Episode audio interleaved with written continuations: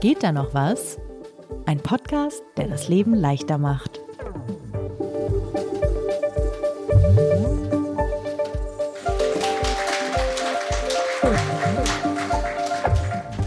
Sebastian, darf ich ganz ehrlich sein? Schieß los. Ich hatte ein bisschen Sorge, dass wir hier heute alleine sitzen. Die, die, ja, die Sorge hatte ich auch. Wir waren nämlich äh, ja länger nicht zu hören. Ne? Ich weiß gar nicht, ob man uns noch kennt. Ja, also wir haben schon gerade festgestellt, ja, doch ein paar Leute kennen uns noch. Sehr schön zu, äh, zu wissen. Ja, tatsächlich ähm, haben wir länger Pause gemacht, ähm, krankheitsbedingt tatsächlich. Genau, diese, diese, diese Pandemie mit C, die hatte uns auch äh, erwischt. Erst, erst Lisa, dann mich und deswegen hatten wir eine etwas längere Zwangspause. Aber was uns wahnsinnig gefreut hat, wir haben in der Zeit ganz viele E-Mails bekommen und Leute fragen bis heute, geht da noch was? Bei geht da noch was? geht es noch weiter mit eurem Podcast? Und wir haben gedacht, das Podcast-Festival wäre jetzt der perfekte Moment, wieder einzusteigen. Genau, und ähm, Janis hat das gerade schon kurz angekündigt in der äh, Anmoderation, was wir eigentlich hier genau machen. Wir sagen es nochmal für alle, die diese Folge äh, später bei Spotify oder in den gewählten Podcast-Apps hören. Das ist der Podcast, in dem wir uns den kleinen und großen Herausforderungen des Lebens stellen und versuchen, sie etwas besser in den Griff zu bekommen. Genau, also Selbstoptimierung, aber entspannt. Also das ist schon irgendwie wichtig. Äh, uns geht es nicht darum, irgendwie möglichst viele Marathons zu laufen, möglichst viele Bücher zu lesen und noch die letzten, weiß ich nicht, drei Prozent aus unserer Ernährung rauszuholen, sondern so ein, so ein bisschen weniger irgendwie genervt sein von den Sachen, die uns im Alltag beschäftigen. Und das ist ja ist so ein bisschen so eine Sonderfolge, weil wir haben schon neun Folgen gemacht und wir schauen jetzt so ein bisschen zurück darauf, was eigentlich gut funktioniert hat und was nicht so gut ähm, funktioniert hat, was, welche Tipps auch langfristig irgendwie uns geholfen haben und welche so ein bisschen, naja, war schon gut zu wissen, aber well, nicht, genau. so gut, äh, nicht so gut ins Leben bekommen. Genau, wir haben uns halt überlegt, was wäre eine gute Klammer für, für diese Wiedereinstiegsfolge und haben gedacht, äh, geht da noch was beim Thema Scheitern? Denn wir waren tatsächlich nicht bei jeder Folge erfolgreich. Es ist vielleicht der, der ehrlichste Podcast, der hier heute aufgenommen wird. und äh, bevor wir starten, natürlich würden wir uns freuen, wenn ihr uns auch erzählt, was eure Tipps sind, wenn ihr welche habt zu den Themen. Es liegt hier ein Handmikro, also meldet euch gerne einfach und dann bauen wir euch ein und die anderen Leute hören euch auch zu, äh, genau. die diesen Podcast noch später hören.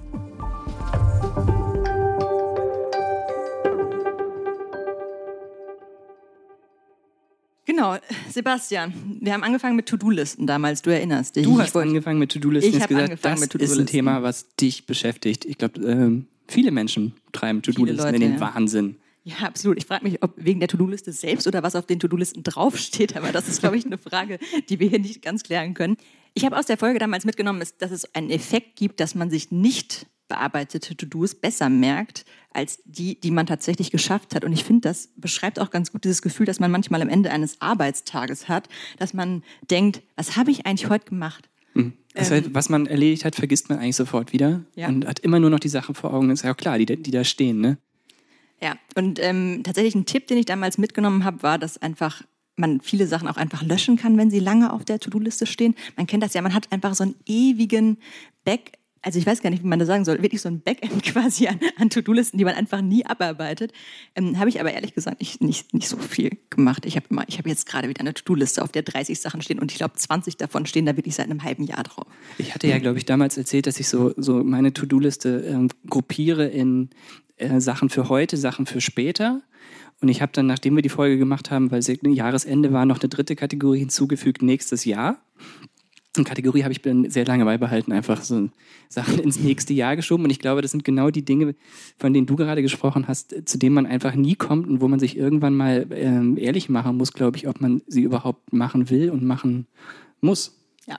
Also ich muss tatsächlich sagen, das ist, das, das ist unser erster Punkt, an dem ich sagen würde, dass ich gescheitert bin, weil ich habe zwar versucht, meine To-Do-Liste To zu optimieren und bin jetzt gerade auch bei der App To-Doist aber ich finde es total nervig, weil man auf dem Smartphone ja alles Mögliche macht und meine To-Do-Liste brauche ich eigentlich neben mir liegen. So, ja? Also ich möchte nicht noch auf mein Smartphone gucken, weil da gucke ich auch auf Slack oder in meine Mails oder höre meine Podcasts und äh, irgendwie hat das nicht so gut für mich äh, funktioniert, muss ich, muss ich sagen. Und jetzt gehst du wieder zurück zu Papierlisten. Ich bin tatsächlich kurz davor, als Digital-Ressortleiterin wieder zurück zu Papierlisten zu gehen. Aber wir hatten auch darüber gesprochen, das weiß ich noch, dass es extrem befriedigend ist, einfach Listen zu zerreißen. War das nicht sogar einer der wesentlichen Tipps, dass es sich einfach gut anfühlt, am Ende des Tages die Liste zu zerreißen und lieber am nächsten Tag wieder eine neue anzufangen?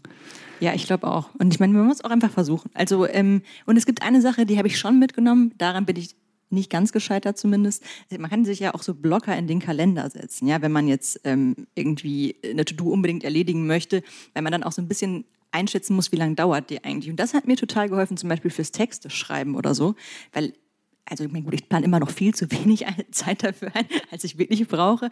Aber zumindest hat man dann so einen Blocker im Kalender, der einem klar macht, okay, hier kannst du mal nicht angesprochen werden. Und das hat mir so ein bisschen geholfen, zumindest mal auch die Größe der To-Dos besser zu ähm, besser abzuschätzen, glaube ich. Also in Summe bist du so mittelgescheitert. Ja, ich würde schon sagen, ich bin gescheitert und ja. habe aber Positives aus der Folge mitgenommen. Hat, ist jemand hier im Raum richtig zufrieden mit seiner To-Do-Liste und denkt, das ist das Schönste auf der Welt? ich liebe den Anblick meiner To-Do-Liste am Morgen. Also hat jemand schon mal Sachen auf die To-Do-Liste geschrieben, die er eigentlich schon erledigt hat, nur um sie sofort durchstreichen zu können? ja. ja sehr ja. gut. Genau. Ich auch, mache ich regelmäßig. Das ist der befriedigendste Punkt. Gut. Vor allen Dingen bei To-Dos ist das auch so gemein. Man wird ja auch danach bewertet, wie, wie produktiv man ist, wie viel man abpackt. Das heißt, manchmal macht man, zwingt man sich einfach ja. noch was drauf zu schreiben. Die App, die du erwähnt hast, die sagt nach fünf To-Dos, dass man eigentlich sein Tageswerk vollbracht hat. Und wenn das halt um zehn ist, dann gehe ich auch nach Hause. Vielleicht ist, vielleicht, vielleicht ist das der beste Tipp, den ich bisher bekommen habe. Einfach nur fünf To-Dos auf die To-Do-Liste schreiben. Realistische Ziele, wir kommen da noch zu. Genau, aber Sebastian, du hast dich mit Ernährung befasst. Ja, Horrorthema. In der nächsten ne? Folge. Ja. Wieso? Ich finde, ich find, da ist ein sehr, sehr schönes Zitat draus hängen geblieben aus der Folge. Die, der Titel der Folge war, glaube ich, ich, ich habe immer zwei hart gekochte Eier auf dem Schreibtisch stehen. Und ich bin so ein bisschen zu, zu so ungewolltem Ruhm durch diese zwei Eier-Geschichten gekommen.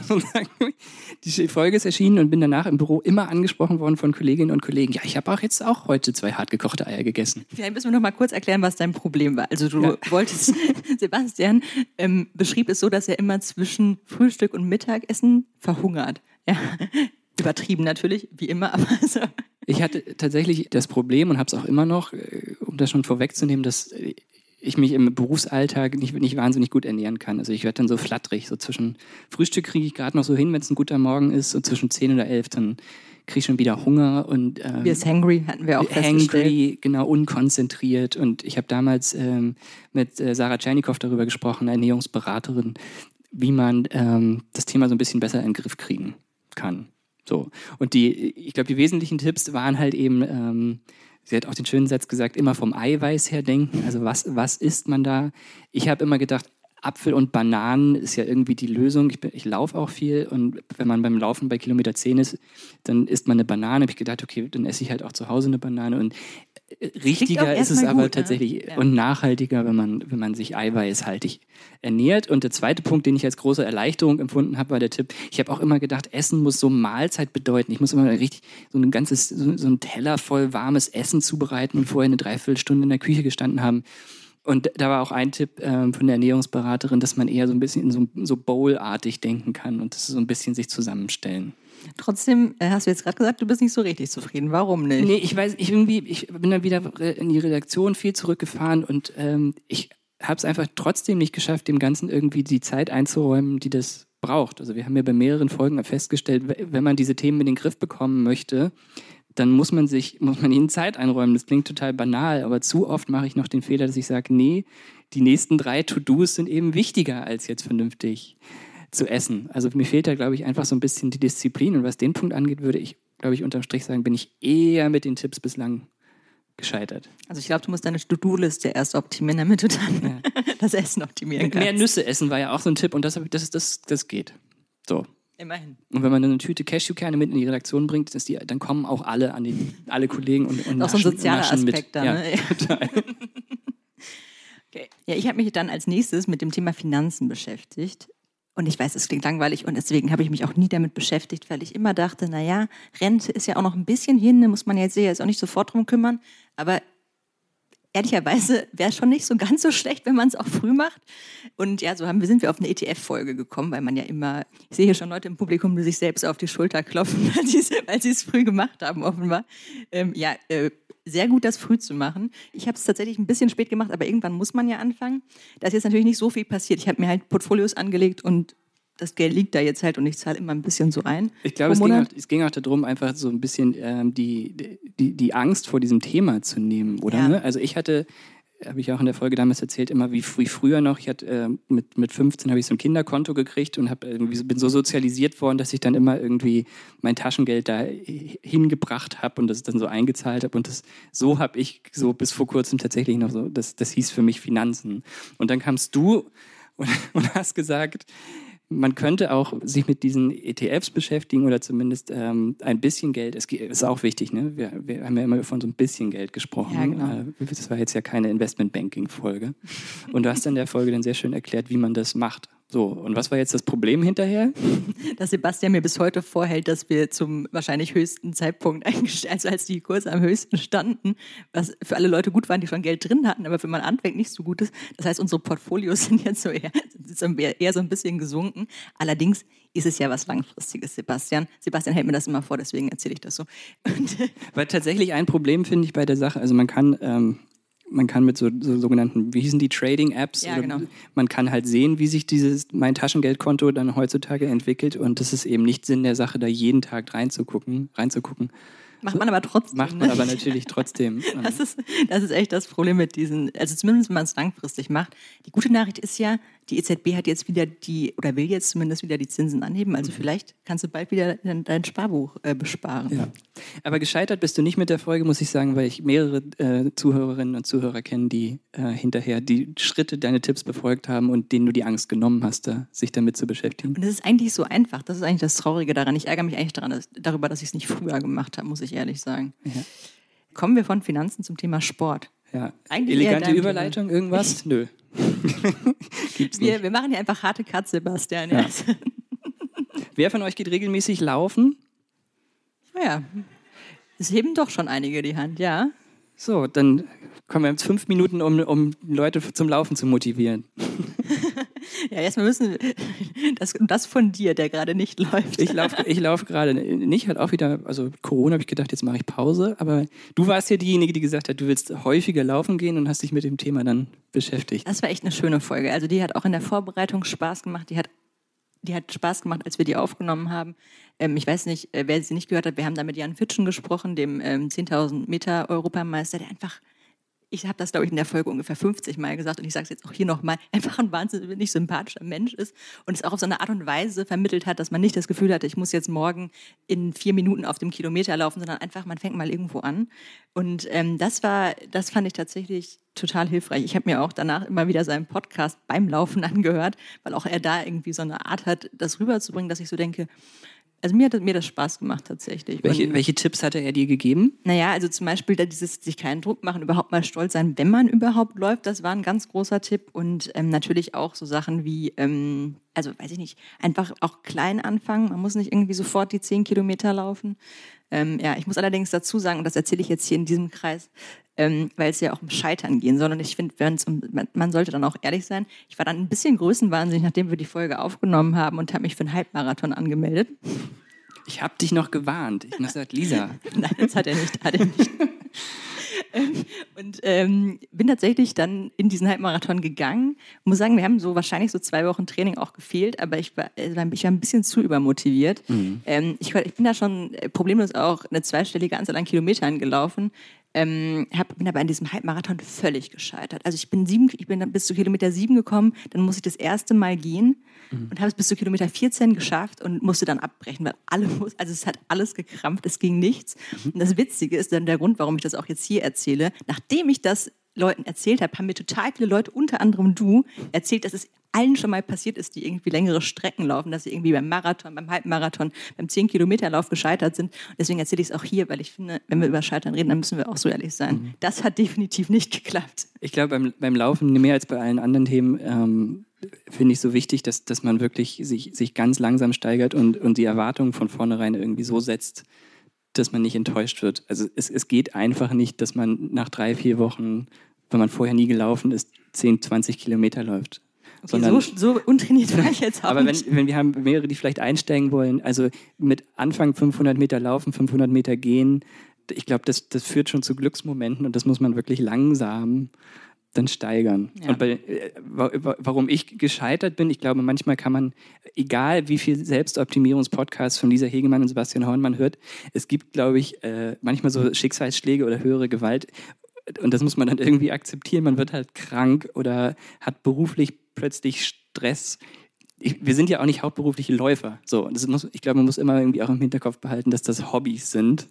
Ähm, und wenn es halt gerade mal nicht geht, dann geht es halt irgendwie gerade mal nicht. Auch wenn mir das immer schwerfällt, das zu akzeptieren. Ja, das stimmt. Wobei ich muss sagen, ähm, nach, dem, nach der Corona-Erkrankung ähm, habe ich dann tatsächlich sehr langsam wieder angefangen. Also genau genommen bin ich beim ersten Mal 2,85 Kilometer laut meiner Lauf-App gelaufen. Also ich weiß gar nicht, ob man das schon als Laufstrecke bezeichnen darf. Mhm. Aber es war tatsächlich, ich war innerhalb von einem ähm, Monat, um auch mal auf einer positiven Note zu enden, war ich tatsächlich wieder bei 10 und das fand ich schon, schon echt schön. Jetzt habe ich äh, vor ein paar Wochen meinen ersten 10 Kilometer Lauf seit, ich glaube, ich habe noch nie 10 Kilometer in einem Wettkampf, also Wettkampf, Volkslauf 10, 10 Applaus kann es auch, das hört man, ne?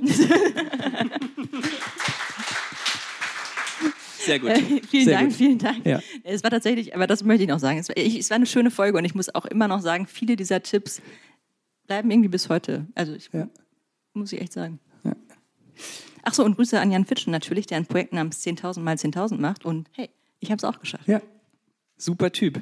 Ich habe eine kleine Überleitung zum nächsten Thema, das war äh, nämlich das perfekte Geschenk. Und ich habe dir am Ende der Geschenkefolge ein, so, ein, so ein Schal geschenkt, so ein Halstuch Ich hätte geschenkt den mitbringen sollen, ja. zum Habe ich nicht Laufen. gemacht. Ne? Habe ich tatsächlich aber beim Laufen auch verwendet, häufiger Ja. im Winter. Das perfekte Geschenk, glaube ich, war die Folge, mit der wir uns, oder ich zumindest, komplett übernommen haben. Also das, ich dachte, das wäre, ich habe es unterschätzt, glaube ich, wie kompliziert das Thema ist, jemandem ein perfektes Geschenk zu machen. Ich, wahrscheinlich geht es allen Menschen irgendwie so, dass man grübelt und grübelt und grübelt und manchmal findet man nichts und dann ist die Person vielleicht auch enttäuscht oder ich habe gedacht, es muss doch irgendwie, also da muss es doch äh, Lösungen für geben und habe dann mit einem Wirtschaftspsychologen, Bernd Staus, darüber gesprochen. Und der hat mir dann erstmal erklärt oder uns erklärt in der Folge, wie- wie schwierig es bis unmöglich es eigentlich ist, das äh, perfekte Geschenk zu finden. Ja, ich erinnere mich daran, das war, der hat auch so unfassbar viele Tipps gehabt, was man alles beachten muss und Ja, das waren, ich glaube, wir hatten sechs Punkte. Ne? Also man muss, man muss äh, das Geschenk, man muss ein Opfer dafür erbringen. Das Opfer kann auch Zeit sein. Das Geschenk darf ausschließlich den Empfänger freuen, nicht einen selbst. Ich muss gestehen, da bin ich auch so ein bisschen schuldig manchmal in der Vergangenheit. die so, Tageslichtlampe, dass man in. Wahrheit was verschenkt, was, was man selber gerne hätte. Ähm, es, es muss ein Luxus sein, also kein Alltagsgegenstand. Ich glaube, das war der Punkt, wo wir gesagt haben, verschenke nichts, was einen Stecker hat und keine Küchengeräte. Auch, du keine Handys, hast du gesagt. Es muss natürlich irgendwie zum Em- Empfänger passen. Ähm, es muss überraschend sein und der Beschenkte muss sich am Ende ernsthaft freuen. Und, und ich glaube, wir haben am Ende der Folge, nach drei Viertel der Zeit, haben wir, waren wir, saßen wir da desillusioniert im Studio und gesagt, okay, das ist vielleicht, wenn man also in, der, in dem Maße auch gar nicht zu erfüllen. Du hast da den schönen Satz, das weiß ich noch genau, irgendwie so gesagt, ähm, ich, äh, irgendwie, es kann eigentlich immer gut laufen in diesem Podcast. ja, manchmal scheitert man auch einfach. Ich glaube, das kann man über diese Folge auf jeden Fall auch sagen. Wobei ich muss schon sagen, es sind so ein paar Sachen hängen geblieben. Also zum Beispiel bei mir dieses, worüber würde sich der andere freuen, ist echt eine gute Motivation, wenn man so drüber nachdenkt, okay, was hat er mir erzählt oder was hat die mir mal erzählt über sich. Also ich, ich finde schon, dass, also das fand ich schon einen sehr guten Tipp. Und ich fand den Tipp hilfreich, dass man sich den Moment vorstellen soll, in dem man das Geschenk übergibt. Also wirklich so gedanklich einmal durchspielen. Und dann stand halt ich ja irgendwie- stand dann im Laufladen und habe mir vorgestellt, wie ich dir dieses kleine Lauftuch überreiche. Du, ich glaube, du hast dich gefreut. Ich habe mich gefreut. Ich habe es tatsächlich auch verwendet. Ja, Ich war nur socially awkward in der Folge, weil, ich, weil ich Überraschungen hasse. ja. Naja, ich glaube, das, das Scheitern da lag einfach daran, dass, dass es da die Perfektion vielleicht gar nicht geben kann und man einfach realistische Erwartungen. Man kann sich sehr, sehr viel Mühe geben. Das auf jeden Fall. Oder um dich nochmal zu zitieren, es kann halt auch nicht immer gut laufen in Nein. diesem Podcast. Aber eine schönere Folge, Bücher. Ja, die war schön. Dar über die Folge reden wir auch heute immer noch ähm, ab und an, weil die uns sehr viel Spaß gemacht hat. Wir wollten, oder du wolltest optimieren, dein Bücherleseverhalten. Eigentlich wolltest du einfach mehr Bücher lesen, regelmäßiger Bücher Ich glaube, die lesen. Wahrheit ist, ich wollte überhaupt mal wieder Bücher lesen. Das kann man jetzt auch sagen. Es, es ist zu oft einfach vorm Schlafengehen am Handy gespielt, ähm, weiß ich nicht, Netflix geguckt.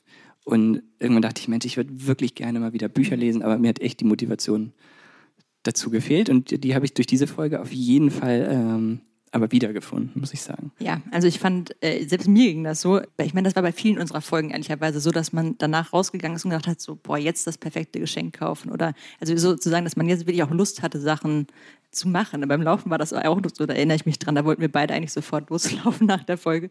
Und nach dieser Folge wollte ich auf jeden Fall wieder äh, Bücher.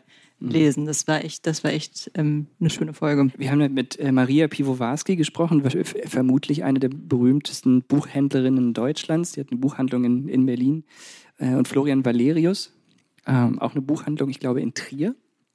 Und Maria hat einen der schönsten äh, Sätze, finde ich, überhaupt, oder einen der besten Tipps dieses Podcasts bislang gegeben. Die hat nämlich gesagt, wenn man lesen möchte, muss man dafür eine Abmachung mit sich selbst treffen. Und das fand ich irgendwie sehr wahr und sehr schön. Also das, das ist es ja irgendwie, muss halt, man muss halt einmal sagen, Sebastian, du, hast, du nimmst dir das jetzt vor und du machst jetzt mit dir diese Abmachung, dass du einfach mehr liest. Und irgendwie, also sie war sehr so oft, das hat natürlich was mit Disziplin auch zu tun. Ähm, aber das, diese Formulierung, diese Abmachung mit sich selbst treffen, die fand ich irgendwie ganz gut. Trifft auch wieder auf viele Themen zu, muss man sagen, in diesem Podcast, diese Abmachung mit sich selbst treffen. Und die entscheidende Frage ist aber, hast du es gemacht? Hältst du es durch? Das hat wirklich funktioniert. Am Anfang habe ich so ähm, Starthilfen benutzt. Das war ganz interessant. Es gibt, es klingt jetzt vielleicht ein bisschen albern, aber es gibt so Apps, da pflanzt du so, wird wie so Tamagotchi-artig so ein kleines Bäumchen auf deinem Handy und während der Baum wächst in der halben Stunde, kannst du selber einstellen, darfst du das Handy nicht berühren und denkst, okay, ist jetzt auch ein bisschen albern, dass ich mein Handy nicht anfasse, weil da gerade ein Baum wächst aber also, ich glaube, man braucht manchmal so kleine psychologische Starthilfen, um irgendwie in die Gänge zu kommen. Und dann gab es so Apps wie Goodreads, wo man seinen, seinen Lesefortschritt tracken kann. Damit habe ich dann auch irgendwann wieder aufgehört, weil ich dachte, okay, warum muss ich jetzt hier eintragen, dass ich heute zwölf Seiten geschafft habe? Aber am Anfang, ähm, um so kleine Routinen zu entwickeln, war das ganz gut. Ich bin auch zu, das erste Mal in meinem Leben zu so Buchclubs gegangen und das war auch toll, weil du halt weißt, okay, da gibt es einfach ein Datum und bis dahin muss ich Dune gelesen haben. und äh, man freut sich, während man liest und auch wenn es vielleicht gerade mal nicht so spannend ist, darauf, dass man irgendwann ähm, halt mit Leuten darüber sprechen kann. Das hat mir auch total geholfen. Du wolltest noch Buchtipps geben. Ja, tatsächlich ist uns nach der Folge aufgefallen, dass wir wahnsinnig viele, wahnsinnig viel über männliche Autoren gesprochen haben und nicht so viel über weibliche. Und das wurde uns auch zu Recht ein bisschen vorgeworfen. Deswegen kommen jetzt hier noch ein paar Buchtipps also die wir gut fanden. Ja. Ähm, ich möchte unbedingt, unbedingt, und das empfehle ich wirklich seit ungefähr zwei Jahren jedem Menschen, der mich fragt, was für ein Buch man lesen sollte, Denis Ode Streulicht empfehlen. Das ist über Herkunft, es ist ein großartiges Buch, ähm, auch sehr, sehr gut, ähm, von Andrea Petkovic, Zwischen Ruhm und Ehre liegt die Nacht. Ähm, Tennisspielerin, die aber ein wirklich ein grandioses Buch geschrieben hat, wie ich finde. Und kann man auch immer empfehlen, Caroline Emke, von der kann man sowieso alles lesen sollte man auch alles lesen. Aber ähm, wenn man was Aktuelles lesen möchte, Journal von Caroline Imke über die Corona-Pandemie, sehr, sehr lesenswert. Und, jetzt kann, musst du noch. Ähm, ich ergänze noch äh, Katja äh, Petrovskaya, vielleicht Esther. Das ist das erste Buch von ihr, eine deutsch-ukrainische Autorin. Ähm, das zweite ist auch gerade erschienen, soll auch ganz toll sein. So, Buchtipps nachgereicht. Nicht gescheitert, muss man Nicht sagen, gescheitert, an den stimmt, Büchern. Das stimmt. Genau, aber wenn wir schon beim Thema Lesen sind, da ging es ja auch ein bisschen um das Thema Entspannung und Erholung. Und ja. so leite ich jetzt über zu unserer, zu unserer äh, nächsten Folge. Ich hatte mir vorgenommen, wie erholt, ich hatte mich gefragt, wie erholt man und entspannt man sich eigentlich richtig? Weil das für mich immer so ein Thema ist ähm, zwischen Arbeit und allem anderen. Wie schalte ich eigentlich ab? Also wie kann mir einfach auch mal egal sein, was sonst so passiert in der Welt? Ich finde, das ist vielleicht auch nochmal so ein Journalistinnen-Ding, weiß ich nicht. Vielleicht geht es euch aber auch genauso. Ich sehe schon Leute im Publikum auch nicken. Also es ist schon irgendwie so ein Ding, bei dem ich manchmal meine Frage, wie macht man das eigentlich? Und in der Folge habe ich versucht, mir Tipps zu holen, wie man sich eigentlich besser erholt. Und habe da erstmal gelernt, dass es einen Unterschied gibt zwischen Erholung und Entspannung, ähm, was mir gar nicht so klar war. Also dass quasi Erholung heißt, muss nicht heißen, ich sitze auf der Couch und schaue einen Film, sondern Erholung kann eben auch heißen, ich jogge durch den Park oder ich, ähm, weiß nicht, treffe mich mit Freunden, gehe ins Theater. Und ähm, ja, das, das war, glaube ich, für mich eine große Erkenntnis aus dieser Folge. Ja, ich habe auch damals mitgenommen, dass, nicht, dass es nicht unbedingt immer richtig ist, wenn man, wenn man müde ist und äh, den Kopf voller Gedanken hat, sich einfach aufs Sofa zu legen und nichts zu tun. Also der erste Impuls, den ich mal habe, ist, okay, ich brauche jetzt Ruhe, ich mache jetzt gar nichts. Und ich glaube, dieses gar nichts machen, das hast du mir damals ähm, plausibel erklärt in der Folge, das ist halt manchmal nicht richtig. Äh, man muss, glaube ich, so, so aktiv bleiben, oder? Ich glaube, äh, die Mischung ist es halt. Ne? Also wenn du sagst, so, nee, ich brauche jetzt wirklich Pause, dann brauchst du wahrscheinlich einfach auch wirklich Pause. Ähm, aber wenn du sagst, so, ach, eigentlich hätte ich schon auch Lust und dann bist du aber eher so zu faul, das zu machen, dann machst du es vielleicht trotzdem lieber so. Also ich fand, dieses aktive Erholen war für mich tatsächlich auch neu. Und ich meine, einer der Tipps, den ich am besten fand, war dieses Termine absagen und auch sich selbst nicht immer so unter Druck setzen, dass man jetzt alles, was man irgendwie vor drei Wochen mal zugesagt hat, auch unbedingt einhalten muss. Weil ich, mir geht es manchmal so, ich sage drei Wochen vorher was zu, bei dem ich auch wirklich denke, jetzt sofort wäre das super. Und äh, dann in, in, drei Wochen passiert aber total viel und man hat halt mega viel Stress und dann macht es halt auch einfach nicht viel Spaß und dann manchmal lohnt sich auch. Klar. Mir hat mal jemand den Tipp gegeben, finde ich total super. Manchmal kriegt man ja so Einladungen, die irgendwie so in drei Monaten sind und natürlich ist der Kalender dann auch leer und man denkt, ist ja klasse, habe ich Zeit. Ja, und dann, man muss sich immer vorstellen, angenommen dieser Termin wäre morgen, würde ich ihn da, würde ich da dann hingehen wollen, würde ich das machen wollen und da filtert man so ein bisschen äh, vorher schon raus. Ja. Ja. So. Aber nee, manchmal, manchmal ist es halt auch gut, was vorzuhaben. Ne? es, es lachen auf jeden Fall Leute schon im Publikum. Ich möchte eigentlich wissen, warum, ehrlich gesagt. ja, aber darum muss ich sagen, daran scheitere ich immer noch ein bisschen. Aber ja. es, ist, es ist, wird besser, es wird besser. Okay. Und scheiterst du auch am Aufräumen? Du bist umgezogen, während, dieser Pod während wir die Podcast-Folgen gemacht haben und hast gesagt, es wird alles besser. Ab jetzt räume ich immer auf. Ja, du solltest mal in meine Küche kommen. Ich habe das perfekte System jetzt. Ähm, nee, das war tatsächlich eine der Folgen. Das, also auch wieder so ein Thema, bei dem ich dachte, da kann man ja gar nicht so viel lernen, weil jeder weiß doch, wie man aufräumt. Seit Marie Kondo weiß, weiß das jeder. ja, genau. Dann habe ich mich sehr viel über Marie Kondo in der Folge lustig gemacht. Und well, the joke is on me. Jetzt habe ich meine Sachen in, das kann ich echt nicht erzählen. In meiner, in meiner neuen Kommode liegen meine Sachen jetzt gefaltet à la Marie Kondo. Weil es einfach Platz spart. Und äh, und du hast auch all deinen kompletten der Hab und Gut in der Küche hast du auf den Haufen geschmissen und aussortiert, ne? Genau, so, die Küche habe ich deshalb Spark erwähnt. Joy mäßig. Nee, tatsächlich nicht so. Aber es ist auch der Auf Aufräumtipp gewesen von der Expertin, mit der ich damals gesprochen habe, Gunda Borgies. Und ich weiß nicht, kennt einer von euch The Home Edit auf Netflix? Wie sagt gerade jemand addicted. Ich nämlich auch, ja. Ich habe nach dieser Folge dann auch alle Folgen von The Home Edit geguckt. Ähm, Statt es, aufzuräumen.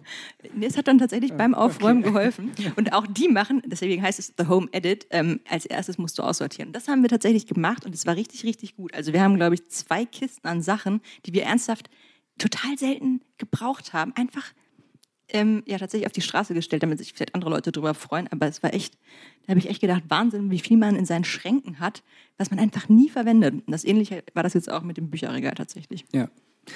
Bei vielen Folgen muss man auch immer die Einschränkung machen, dass ich zwei Kinder habe und das, also wenn ich denen erzähle, sie mögen doch bitte zwei und fünf Jahre alt, die mögen bitte ihre Sachen rollen. Ich, ich wohne in so, so einem Kita-artigen Setup eher zu Hause. Also Marie Kondo macht ja mit ihren Kindern die Falltechnik. Ja, genau. ich freue mich auf die Zeit, wenn die groß genug sind, dass ich dann auch falten und rollen kann. Und so. Aber ich muss trotzdem sagen, an der alltäglichen Ordnung scheitere ich immer noch. Darüber mache ich irgendwann auch noch mal eine Folge. Ja? Aber das ist ein anderes Thema. Die Grundordnung, die stimmt jetzt. Ja, super. Aber Sebastian, jetzt kommen wir äh, wieder zu einem Thema, das nicht so, nicht so nervig ist, nämlich, oder vielleicht doch, ich weiß es gar nicht. Ich, nimm mal einen Schluck Kaffee. Ja, genau, nimm mal einen Schluck Kaffee und dann sprechen wir darüber, wie ist dieser Kaffee und kann er mit dem Kaffee mithalten, die du in der Folge, in der du den Kaffee optimiert hast, ähm, mithalten? Ja, ich weiß nicht, die Kaffeefolge hat, glaube ich, wirklich mein Leben äh, verändert. Ähm, das Schöne an dem, an dem Podcast, also als jemand, der, wenn man das vorbereitet, man denkt, entdeckt immer so Welten und denkt, oh, ich hatte ja keine Ahnung. also ich wollte einfach besseren Kaffee trinken. Das war meine, meine bescheidene, mein bescheidener Wunsch. Und ich habe gesagt, ähm, bevor ich in diese Welt eintauche, in der sich ähm, Menschen so zwischen 35 und 50 für 5000 Euro Siebträgermaschinen kaufen, um Espresso zu machen. Ich versuche mal, ich habe mir ein Budget von 250 Euro gesetzt und wollte einfach richtig guten, ehrlichen Filterkaffee machen. So. Aber selbst, selbst da, ich habe äh, zur, Vorbereitung damals anderthalb Stunden mit der deutschen Barista-Meisterin telefoniert, Eileen Oelcher. Und das allein schon, bei, allein schon bei Filterkaffee äh, kann man ganz viel wissen. Also ich glaube, was, die, die wesentlichen Tipps, die hängen geblieben äh, sind, äh, das Wichtigste ist frisch mahlen. Das wissen vielleicht einige von euch. Das macht den allergrößten Unterschied. Man hat dann, ich habe mir dann erst so eine Handmühle geliehen von einem Kollegen, aber da stehst du morgens in der Küche, oh, super anstrengend. Die sind auch mega laut. Ja, die Handmühlen geht ja noch. So. Und dann habe ich irgendwann, ähm, äh, obwohl man, man soll für die Mühle auch mehr Geld ausgeben als für die Kaffeemaschine, sagen Menschen, die sich mit sowas beruflich beschäftigen. Ich habe dann trotzdem so ein Einstiegsgerät gekauft und male jetzt jeden Morgen meinen meinen Kaffee. Das macht den Kindern zum Beispiel auch Spaß. Die Fünfjährige also kippt, kippt dann den Kaffee rein und super laut. So. Das soll man machen. Und ich stehe da tatsächlich immer so ein bisschen wie bei Breaking Bad mit so einer kleinen Küchenwaage jetzt und wiege die Menge der Bohnen ab. und das habe ich alles zumindest so optimiert gekriegt morgens, dass es nicht wahnsinnig lange dauert. Es schmeckt allerdings komplett anders als alles, was ich vorher unter Kaffee verstanden habe. So. Und es schmeckt auch nicht allen gut, muss man sagen, meiner Frau nämlich nicht. Das ist einfach, es ist halt, es schmeckt eher so teeartig. Man schmeckt plötzlich Dinge daraus, diese ganzen Aromen, was mal auf der Packung steht, wo man denkt so, ja, ja, dann irgendwas von Haselnuss oder Himbeeren oder so. Das fängt man dann an, so ein bisschen rauszuschmecken. Ähm, und ich mache das jetzt eine Weile, aber mh, hm, wie gesagt, also es schmeckt nicht, schmeckt nicht allen und mal gucken. Vielleicht muss ich doch noch in diese Espresso-Welt irgendwann als nächstes eintauchen. Ja, ich bin gespannt. Also ich, äh, du schuldest mir auch noch einen selbstgemachten Sebastian-Kaffee tatsächlich. Ja, in der, in der, Folge damals hatte ich ja gekocht. Du trinkst ja gar keinen Kaffee. Genau, ich trinke keinen Kaffee, aber ich würde den probieren. Immer wenn ich dich sehe, frage ich dich, ob du einen Kaffee möchtest. Und du sagst immer, nee. nee, danke, aber nett, nett, dass du immer noch fragst, muss man ja, ja auch sagen. Vielleicht sagst du irgendwann ja. ähm, wenn du mir irgendwann äh, nochmal deinen speziellen Kaffee machst, dann, dann sage ich bestimmt auch ja. ja, ja. Wollen wir einmal kurz innehalten, ob jemand irgendwie brennt jemandem gerade was auf der Seele? Wo Habt denkt, ihr Tipps für uns? Wir würden uns echt freuen. Wir, zu irgendeinem dieser Themen. Ja, meldet ja, sich unbedingt. jemand. Ähm, ja, als passionierte Leserin hat mich natürlich die Buchfolge angesprochen, die ich nicht gehört habe. ähm, aber mein Tipp wäre zum einen, oder ich hätte zwei Tipps. Der erste ist, ähm, sich nicht durch ein Buch quälen. Also auch wenn es der große Klassiker ist, wenn man halt nicht durchkommt, einfach beiseite legen und in zehn Jahren nochmal probieren oder so. Und der zweite Tipp ähm, ist aber eher für Leute, die schon gerne lesen, ähm, habe ich neulich gelesen und sofort umgesetzt, ist The Book of Books. Also, dass man quasi ein Buch anlegt über die Bücher, die man mal gelesen hat, mit einer kurzen Inhaltsangabe, weil Oft vergisst man gute Bücher, die man gelesen hat oder will eben nicht das Smartphone zur Hand nehmen. Und das ist ein sehr schöner, auch ein schöner Abschluss für ein Buch, wenn man das nochmal kurz notiert und dann sein Book of Books pflegt. Du machst das, ne? Ja, nicht ganz so schön tatsächlich, aber äh, ich bewerte tatsächlich Bücher und ich schreibe auch, auch wenn ich sie richtig blöd fand. Ich habe äh, hab tatsächlich so ein, so, ein, so ein Buch, in dem ich aufschreibe, aber es ist tatsächlich auch mein, fast mein liebster Teil, ein Buch zu beenden ist, mein Partner kann das bestätigen, dass ich immer als erstes dieses Notizbuch mir greife und mir dann aufschreibe, wie ich das Buch fand. Und das ist tatsächlich aber auch, also ich, ich liebe das sehr, ja, das ist für mich auch so. Aber der erste Tipp, den finde ich auch sehr hilfreich. Vor allem auch, dass du gesagt hast, ähm, in zehn Jahren nochmal lesen, weil ich finde, Bücher, was man oft vergisst, haben auch was mit der Lebensphase zu tun. Also wenn man Bücher mehrfach liest, merkt man, dass man die in bestimmten Lebensphasen ganz anders versteht und auch den Kontext ganz anders versteht. Also ich bin tatsächlich jemand, ich lese Bücher mehrfach. Ich, ich weiß, ich habe einen Knall. Aber, hab, aber so gute Bücher, ich freue mich wirklich darauf, die nochmal zu lesen, weil man entdeckt immer noch was anderes oder man hat was vergessen oder oder, es ist, oder man ist selbst in einer anderen Stimmung und das Buch ist plötzlich ein komplett anderes. Also ich, ich finde einen sehr, sehr guten Tipp, ja. Vor allem auch, wenn, wenn man keinen Spaß gerade dran hat, das geht mir auch so noch weitere Tipps da hinten? Ja, also einerseits kann ich dich auf jeden Fall ermutigen, analoge To-Do-Listen zu machen. Äh, das hat was sehr Befriedigendes, wenn man das auch durchstreicht. Also es ist ganz anders, als wenn man in so einer App einfach raufklickt. Auch wenn dann das Handy haptisches Feedback hat, ist es nicht dasselbe. Wirklich analog auf dem Zettel finde ich super. Und auch zum Aufräumen. Also wenn es so Gebrauchsgegenstände gibt, die ihr wo ihr euch fragt, ah, benutze ich das oder nicht, in eine Kiste packen, zutapen und dann das Datum raufschreiben und dann in drei, sechs, zwölf Monaten gucken, ob man das in der Zwischenzeit mal aufgemacht hat und wenn nicht, einfach, einfach rausstellen auf die Straße oder wegsch wegschmeißen. Äh, das, ist, das ist irgendwie ein Tipp, der mir sehr geholfen hat, weil ich mir auch immer denke, ja, das könnte ich noch mal gebrauchen. Ja, das Irgendwann ist echt das noch Ding. Mal. Ja, das ist echt das Ding, dieses, man könnte es doch noch mal gebrauchen. Ist das irgendwie was besonders Deutsches? Ich weiß es nicht. Ich habe irgendwie das Gefühl, das, das, ging mir nämlich auch so. Diese ganzen Sachen waren Sachen, bei denen ich dachte, ja klar kann ich diesen Eierkocher noch mal gebrauchen. Habe ich halt die letzten fünf Jahre nicht. Aber könnte ja sein, dass der aber Moment wir, noch mal Es ging ja auch immer um den emotionalen Wert. Das weiß ich noch. Wir haben ewig drüber diskutiert. Und man denkt, ach, darüber, damit habe ich jetzt zehn Jahre Eier gekocht. Das ist doch voll schade, wenn ich den ins Bett Nee, mit dem habe ich tatsächlich nie Eier gekocht, weil der mir vererbt wurde. Also es ist so ein bisschen Quatsch auch gewesen, dass ich den einfach schon zwei Umzüge Aber es ist ein Erbstück. Ja. Auch das war es nicht, aber ja. ja. Das ist echt so. Ja, sehr, sehr, sehr, sehr guter Hinweis, finde ich auch gut. Wie motivieren sich die Läufer, die, die vier, fünf, die sich gemeldet hatten? Ich fand den Tipp ja auch gut, das haben wir jetzt gar nicht gesagt, ähm, in, in Laufklamotten schlafen, ne? Ja, ja. aber das habe ich nie gemacht. Es Das macht total Sinn, wenn man, es klingt erstmal albern, aber es kommt aus der New York Times, da hat das eine Autorin, glaube ich, geschrieben. Ja. Wenn du die Sachen schon anhast, ist halt, sind die Hemmungen geringer, morgens tatsächlich irgendwie drei Kilometer laufen zu gehen, als wenn du dich erst umziehen musst. Das ist die Philosophie dahinter. Aber vielleicht gibt es ja noch andere Lauftipps. Ja, genau. Also wir freuen uns tatsächlich über Lauftipps. Vor allem darüber, was meine, also ich habe ja jetzt erzählt, dass ich jetzt wieder 10 Kilometer gelaufen bin. Und dann habe ich aber immer, egal wie gut ich gerade im Training bin, immer diesen einen Tag, an dem nichts geht, ja.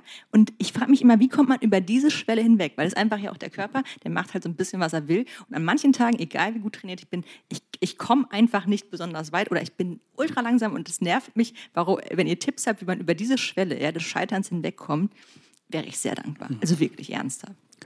Wir können ja ansonsten mal ein Fazit ziehen übers Scheitern, Über Scheitern. in neun Sch- Schritten, neun Folgen.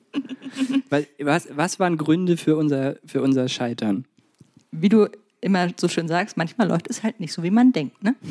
Ja, das sind, also wir hatten uns vorgenommen, regelmäßig zu podcasten und dann haben wir halt einfach Corona bekommen. So. Ja, das zum Beispiel. Dann ist, man braucht Geduld, es wird immer Rückschläge geben, man liest dann das eine Buch doch nicht zu Ende oder braucht vielleicht länger, als man denkt, auch der Klassiker. Ja, und die ETFs brauchen halt zehn Jahre, scheinbar.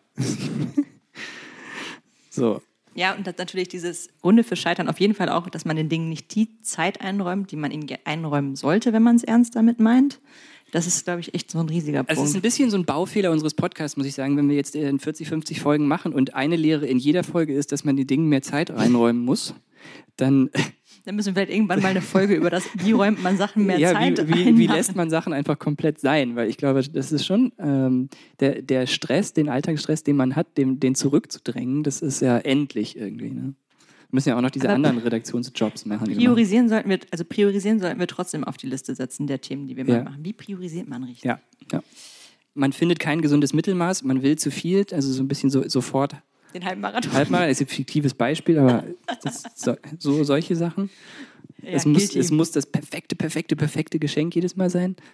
Ja, und natürlich, ähm, man ist auch einfach zu faul manchmal, um Dinge zu machen, sind wir ehrlich. Also, das ist auch ein Grund für Scheitern. Ja. Und wann, jetzt aber nochmal, weil wir ja immer versuchen, mit was Positivem rauszugehen, wann hat es denn funktioniert? Also was, was waren denn äh, so kleine Erfolgsfaktoren? Freude, Begeisterung, wenn man so richtig motiviert an was rangeht, klappt alles. Und Erfolgsmomente, ne? Also so, so kleine Ziele, die man erreicht hat. Nicht das Große, sondern so, so mal wieder laufen gehen, mal ein Buch zu Ende gelesen zu haben. Das ist ein schöner Moment, finde ich. Das finde ich ein sehr schöner Moment, ja. Ja. Dann auch mit anderen Leu Sachen Leute machen oder sich vornehmen, mit anderen Leuten Dinge zu machen, das finde ich hilft mir auch immer. Zum Beispiel zusammen zu Podcast und nicht alleine. Das ist genau, das hat sich durch alle Folgen, glaube ich, durchgezogen. Dinge, äh, so, so, das irgendwie einzubetten in so einen sozialen Kontext, zum Beispiel einen Buchclub. Oder auch virtuell, ne? Also bei den Lauf-Apps. Ähm, Caro liked immer noch gesprochen. meine, äh, Caro liked immer noch meine, meine Laufposts. Ja, das klingt zwar dann auch erstmal wieder, ja, hm, hm, Lauf-App, aber zu wissen, dass da jemand einem so Daumen hoch hinterher gibt bei Strava oder anderen Lauf-Apps, motiviert auch, ne? Mhm. dass man es nicht alleine macht.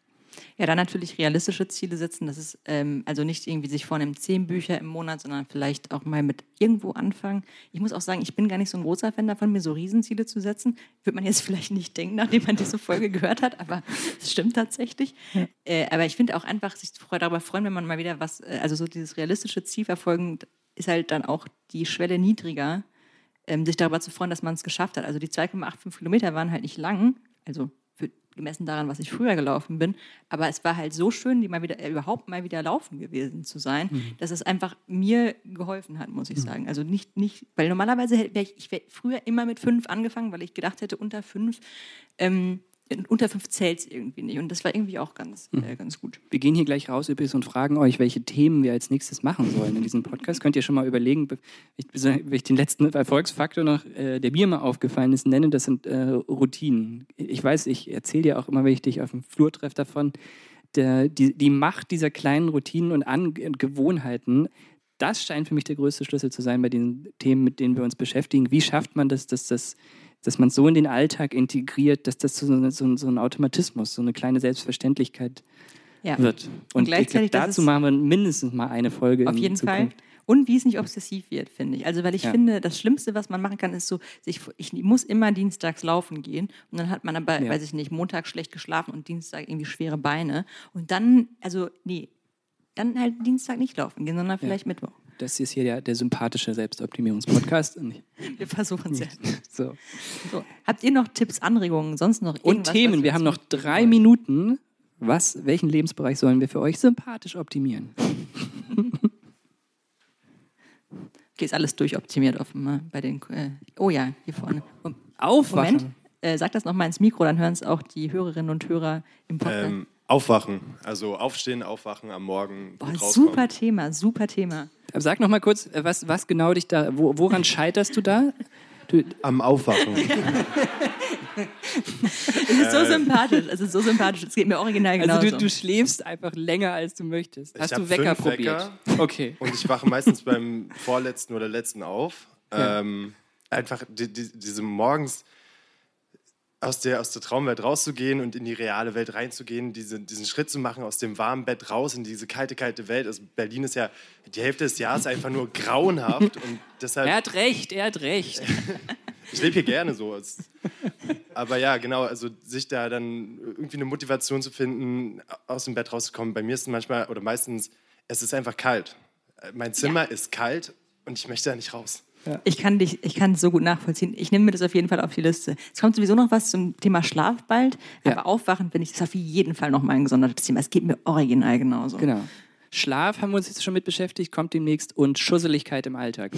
Wie man seltener seine, seinen Wohnungsschlüssel irgendwo liegen lässt.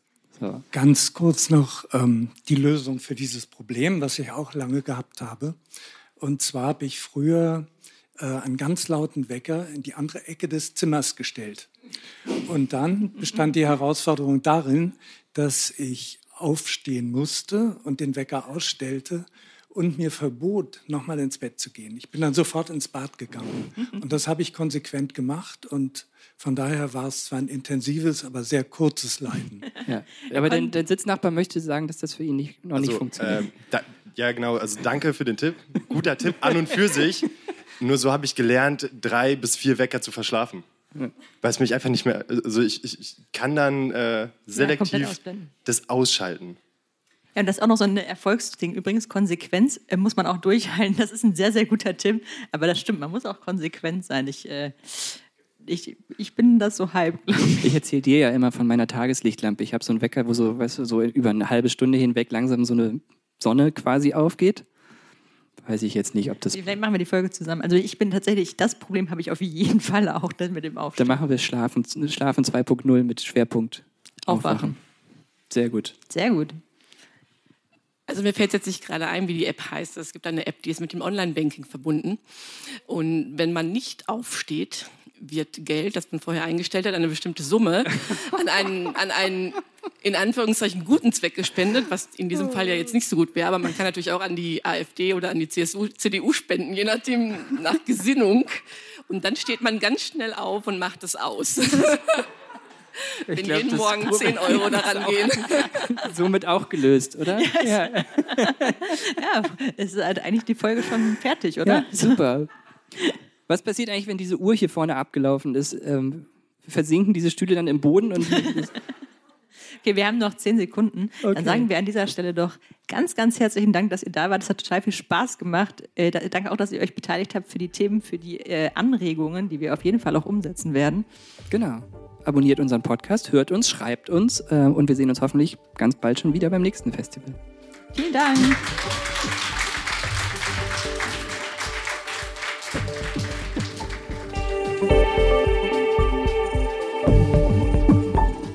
Geht da noch was? Ist ein Podcast von Zeit Online, produziert von Pool Artists.